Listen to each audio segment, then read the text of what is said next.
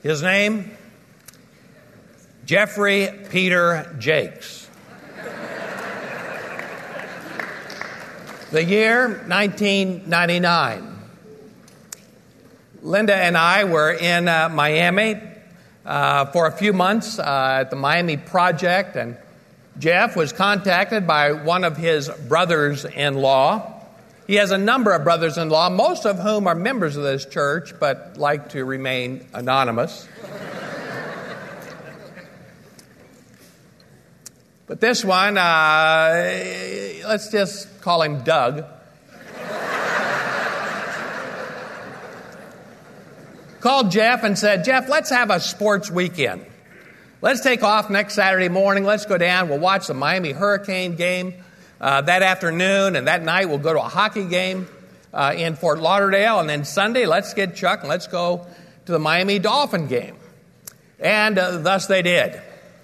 And uh, when they got to me uh, that Saturday night late and stayed where we were staying, and the next morning, uh, Doug and I, we were meeting for breakfast, and we were wondering where Jeff was.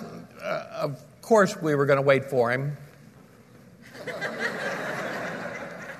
And we were eating, and sure enough, the door opens and in lopes the big doofus. and he can't wait. Uh, even before he's eating, he's kind of eating with one hand, and, and uh, he can't wait to tell us what he just learned in his devotions. Now, Doug and I were kind of anxious to get to the game, but I was so amazed that this young youth pastor can't wait to share with us what he learned in his devotions.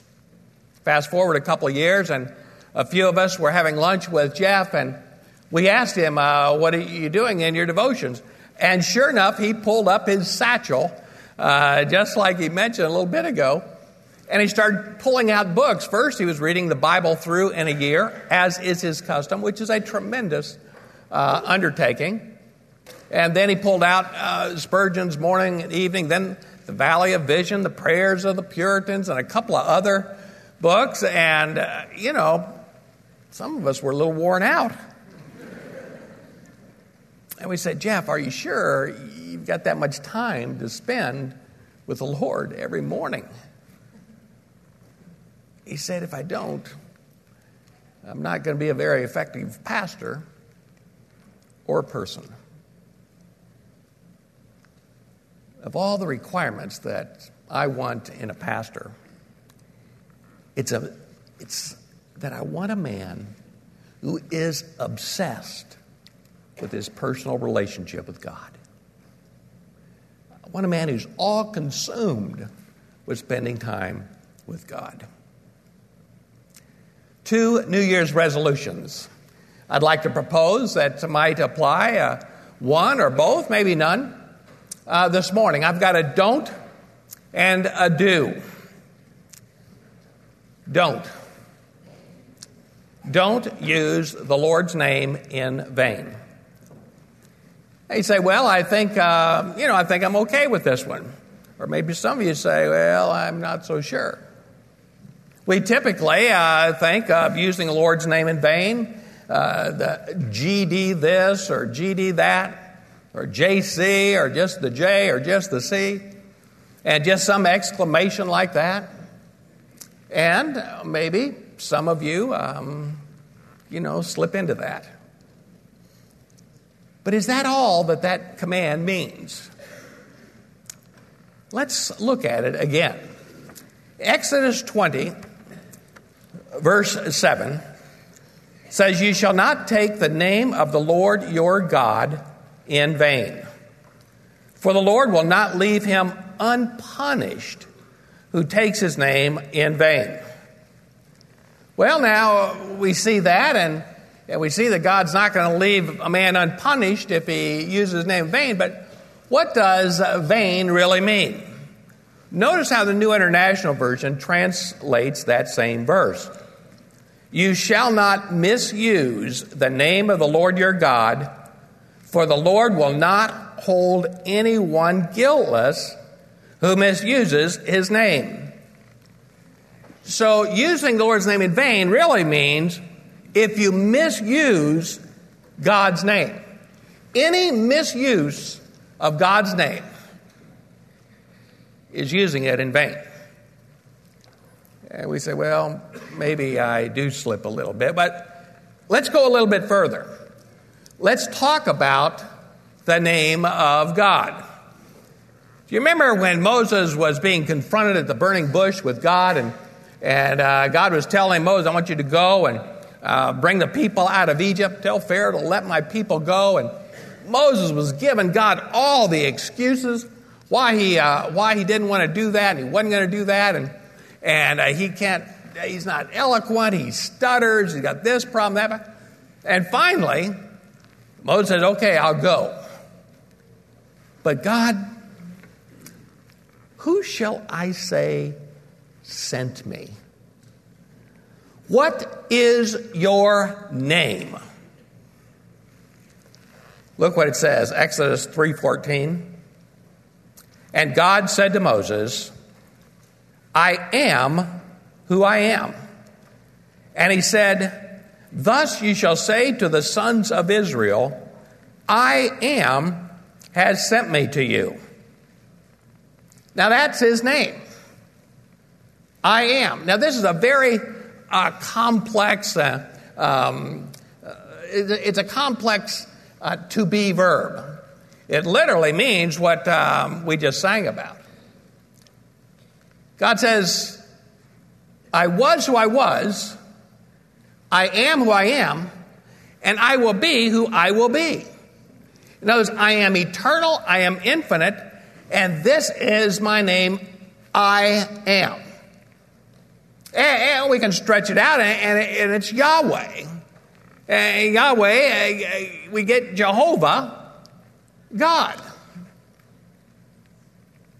So now we see that God's name, the very word G O D, God, is holy.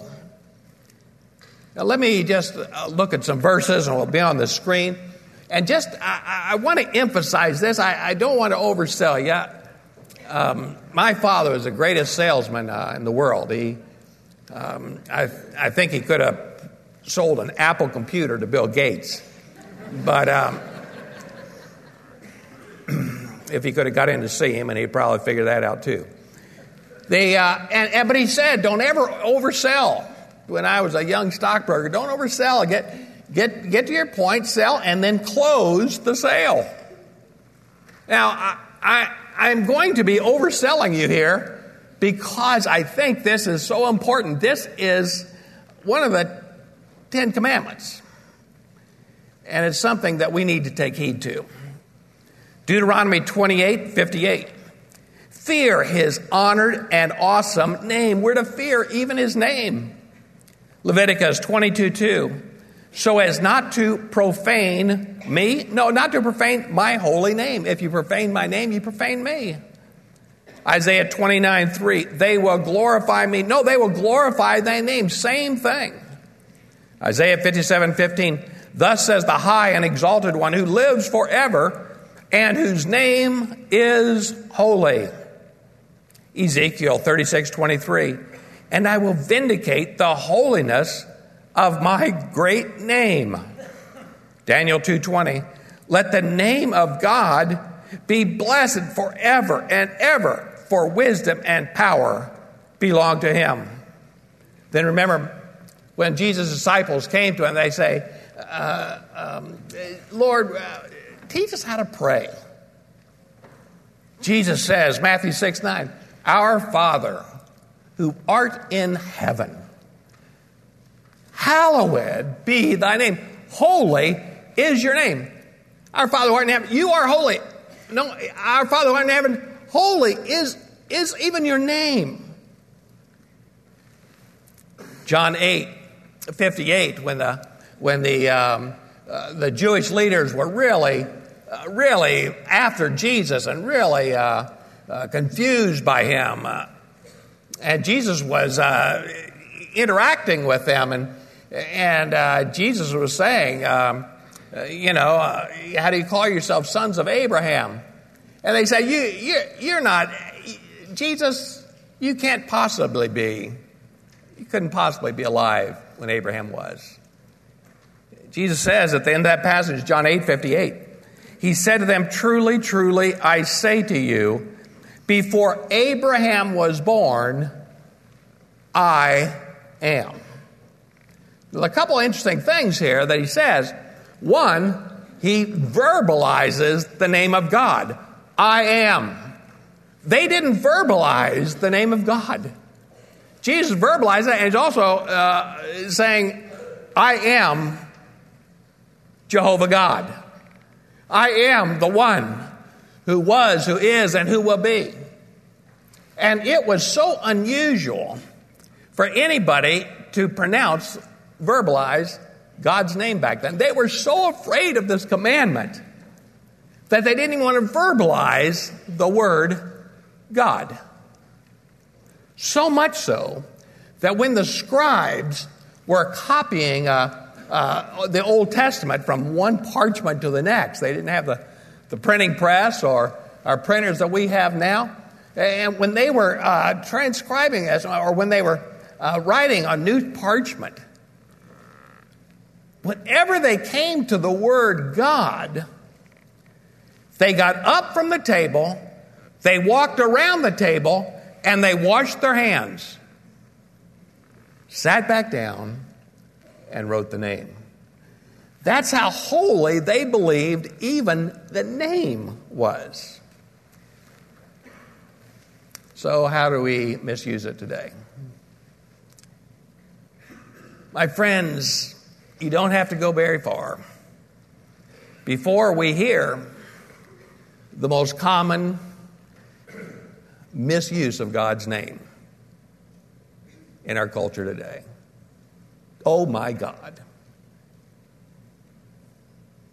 The most common exclamation in our culture today, especially by young people, but adults as well. Oh my God. Oh my God. Or Jesus or Christ. And it slips into the church. Instead of the church impacting culture, the culture impacts us. So pretty soon, even Christians, we're saying it. And you say, wait a minute, Chuck, I didn't know. I didn't know. Well, just because you didn't know uh, doesn't mean you are uh, without uh, guilt. If you go 90 miles an hour on the expressway and a policeman pulls you over and he says, You're going 90 miles an hour, the speed limit here is 70. Uh, a policeman says, You say, Gosh, I didn't know. He's going to say, Oh, well, that's all right. If you didn't know, it's okay.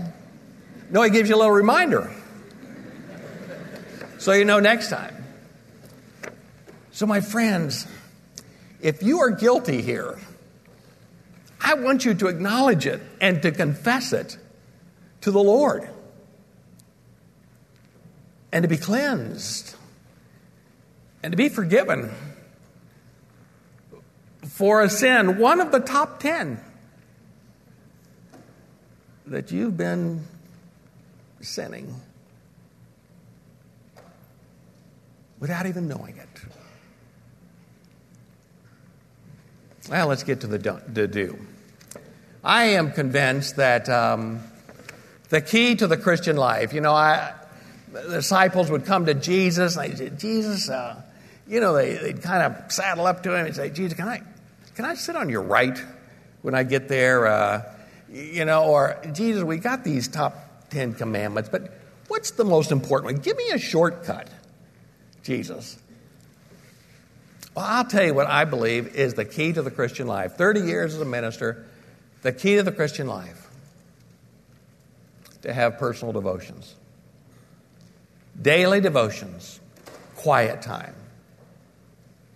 Now, that might not be a surprise, but I'm wondering that if it's the key, why we all aren't doing it, you know, every day.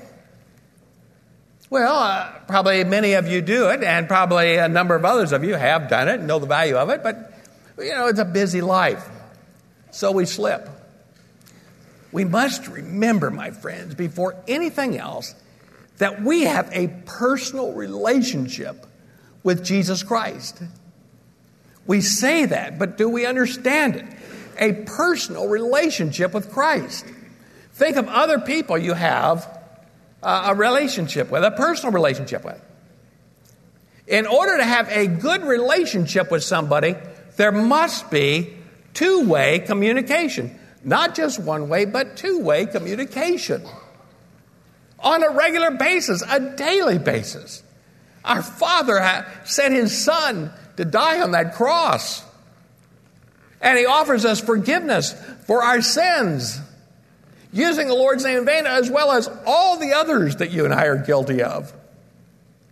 And He provides a, a place for us in heaven. But He says, while you're on earth, I want to be your best friend, Jesus says.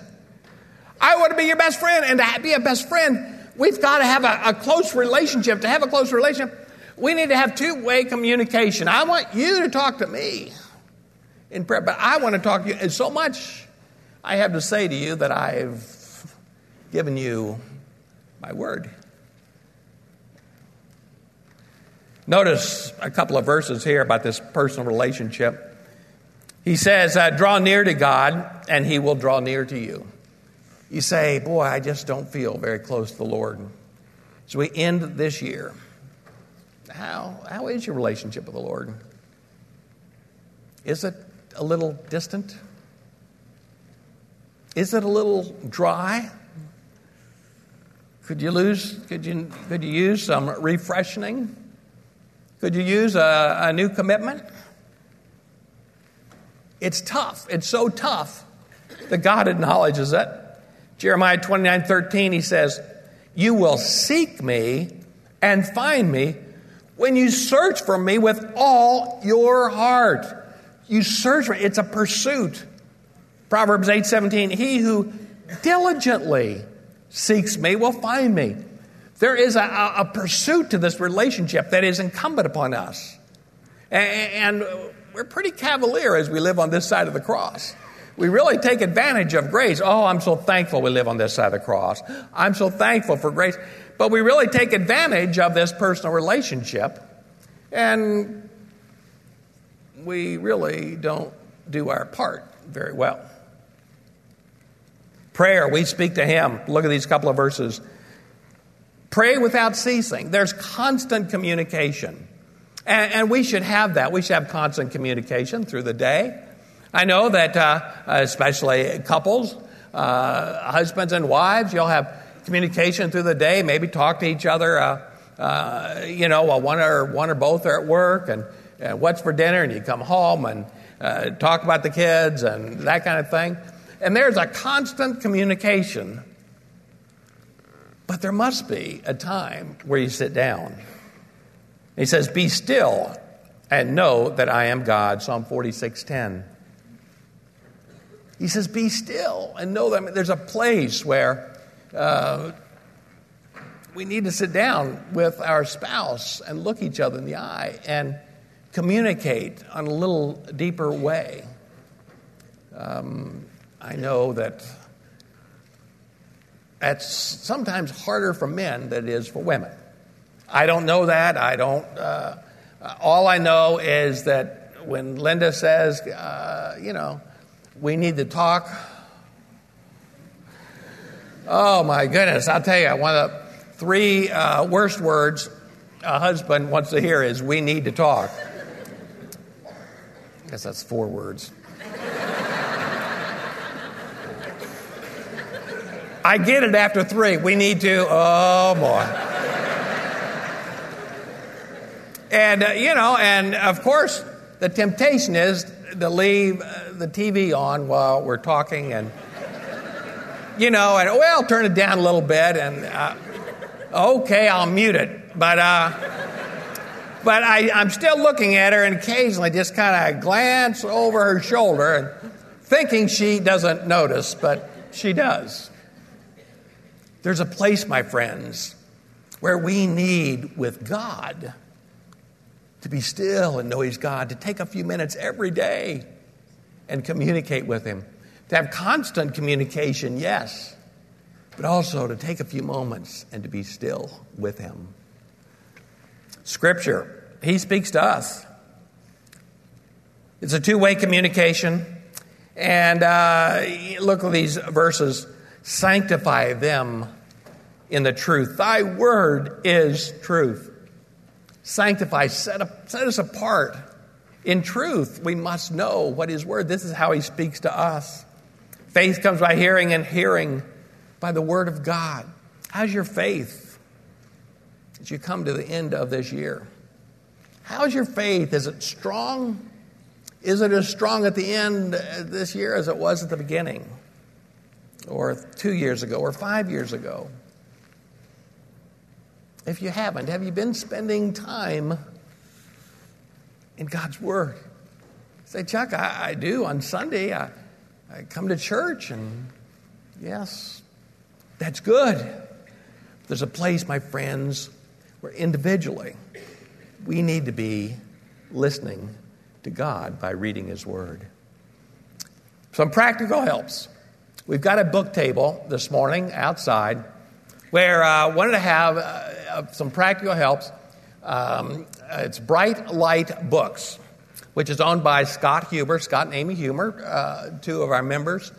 And um, uh, they've uh, provide this book table. So I've got some of these books out there. I say I've got, he's got well, not even he, he's, he's on vacation, but, but, uh, but he set Bob Earl up with some books here. If any of you want to grab something today, say, man, I am, uh, you know, I'm convicted. I want to get back into the Word. I want to take a challenge. So we've got some books on the book table. Well, the first thing you need is a good Bible. And we all have lots of Bibles at home. But do you have one that is your favorite, that is yours, uh, in a good translation? If not, I want you to go out and buy one. Buy, and buy an expensive one. All right? I want you to buy a leather one. Put your name on it. I don't care, 40, 50 bucks, 60, 70. Uh, you know, I don't care. I mean, think how much you spent on sneakers.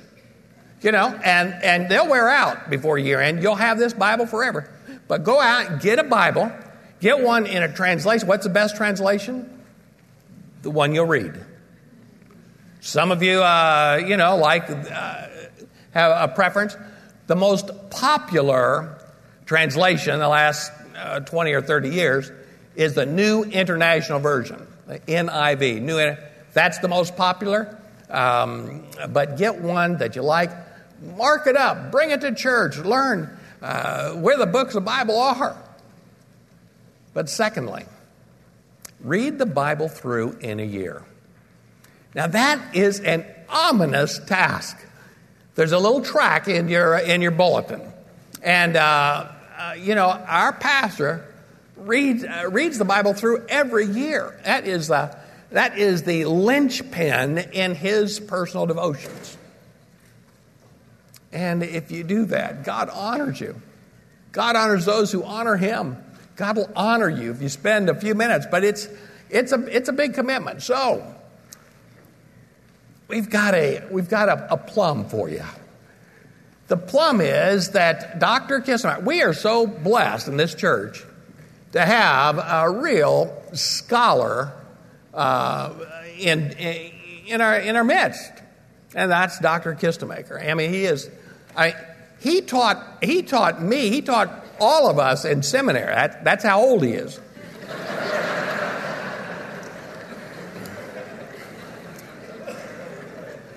But he and he still teaches at the seminary and he, and he, and he writes books and commentaries on the bible well he has agreed that every sunday this calendar year that he is going to teach on the section uh, for the week either the week just passed or the week coming up and, and that's going to be, for some of you, say, man, I want to give it a try. You give it a try, get into Genesis. You know, some of you have tried that. And, and boy, Genesis is pretty exciting with creation and the flood. And, and then you get into Abraham and Isaac and Jacob and, and get into Joseph. Oh, man, Exodus and Moses and Ten Commandments. And, and then you get into Leviticus.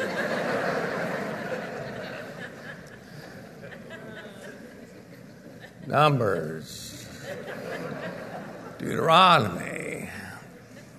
And uh, many of us, you know, drift off. And then we're a few days behind, then a, couple of weeks, a few weeks, well, we just forget it.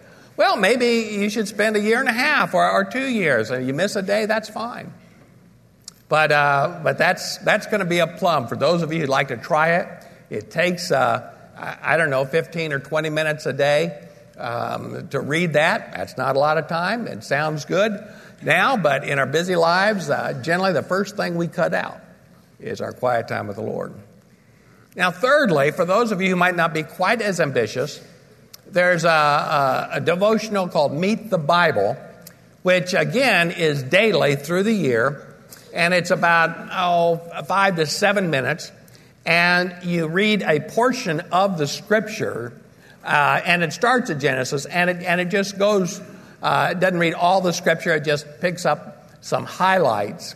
And I know there's one group that has been doing that this past year, and they get together once a week and they discuss it again, holding themselves a little bit accountable for reading it. Now, um, Morning and Evening by Charles Spurgeon, Jeff's favorite. Uh, it's tremendous. We've got some of those uh, out on the book table. Uh, the Valley of Vision, the Prayers of the Puritans, again, uh, that which Jeff uh, really, really likes. That's out there.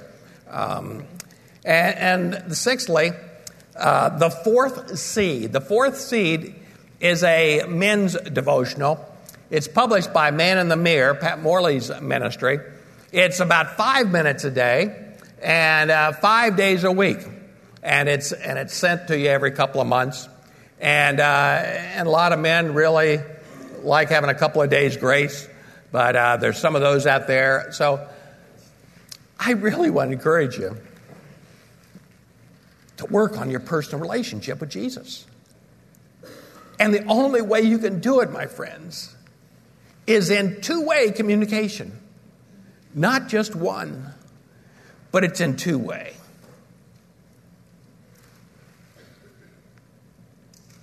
Three frogs sitting on a log floating down a stream. One frog uh, decides he's going to jump off. How many frogs are on that log? Well, still three. He decided, but he hadn't done it. We can make decisions, my friends, but let us always remember what James 1:22 says. But prove yourselves to be doers of the word and not hearers only, deceiving yourselves. Let's pray together.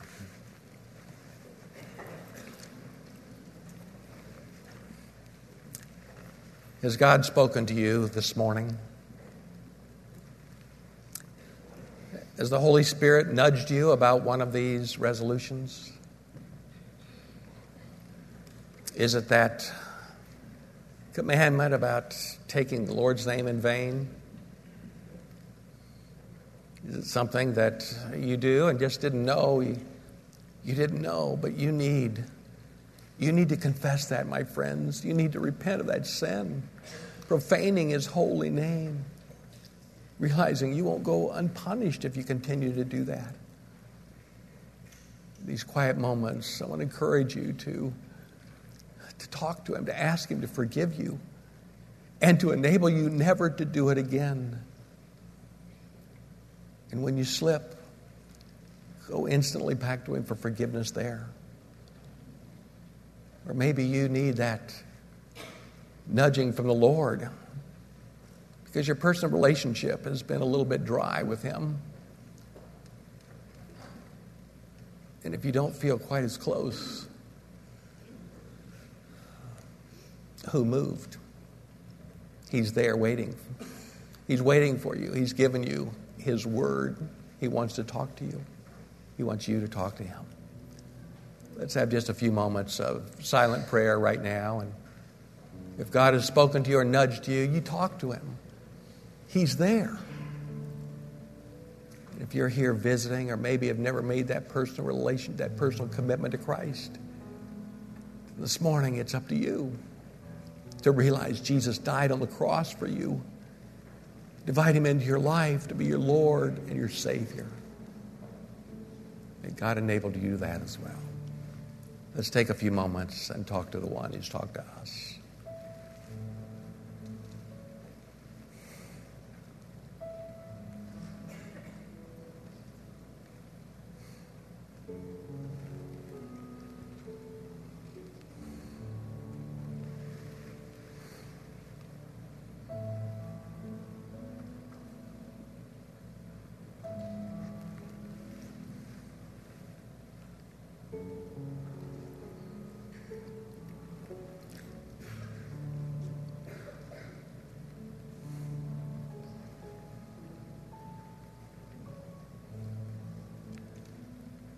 Father, we thank you so much for sending your Son to this earth, just celebrating his birth,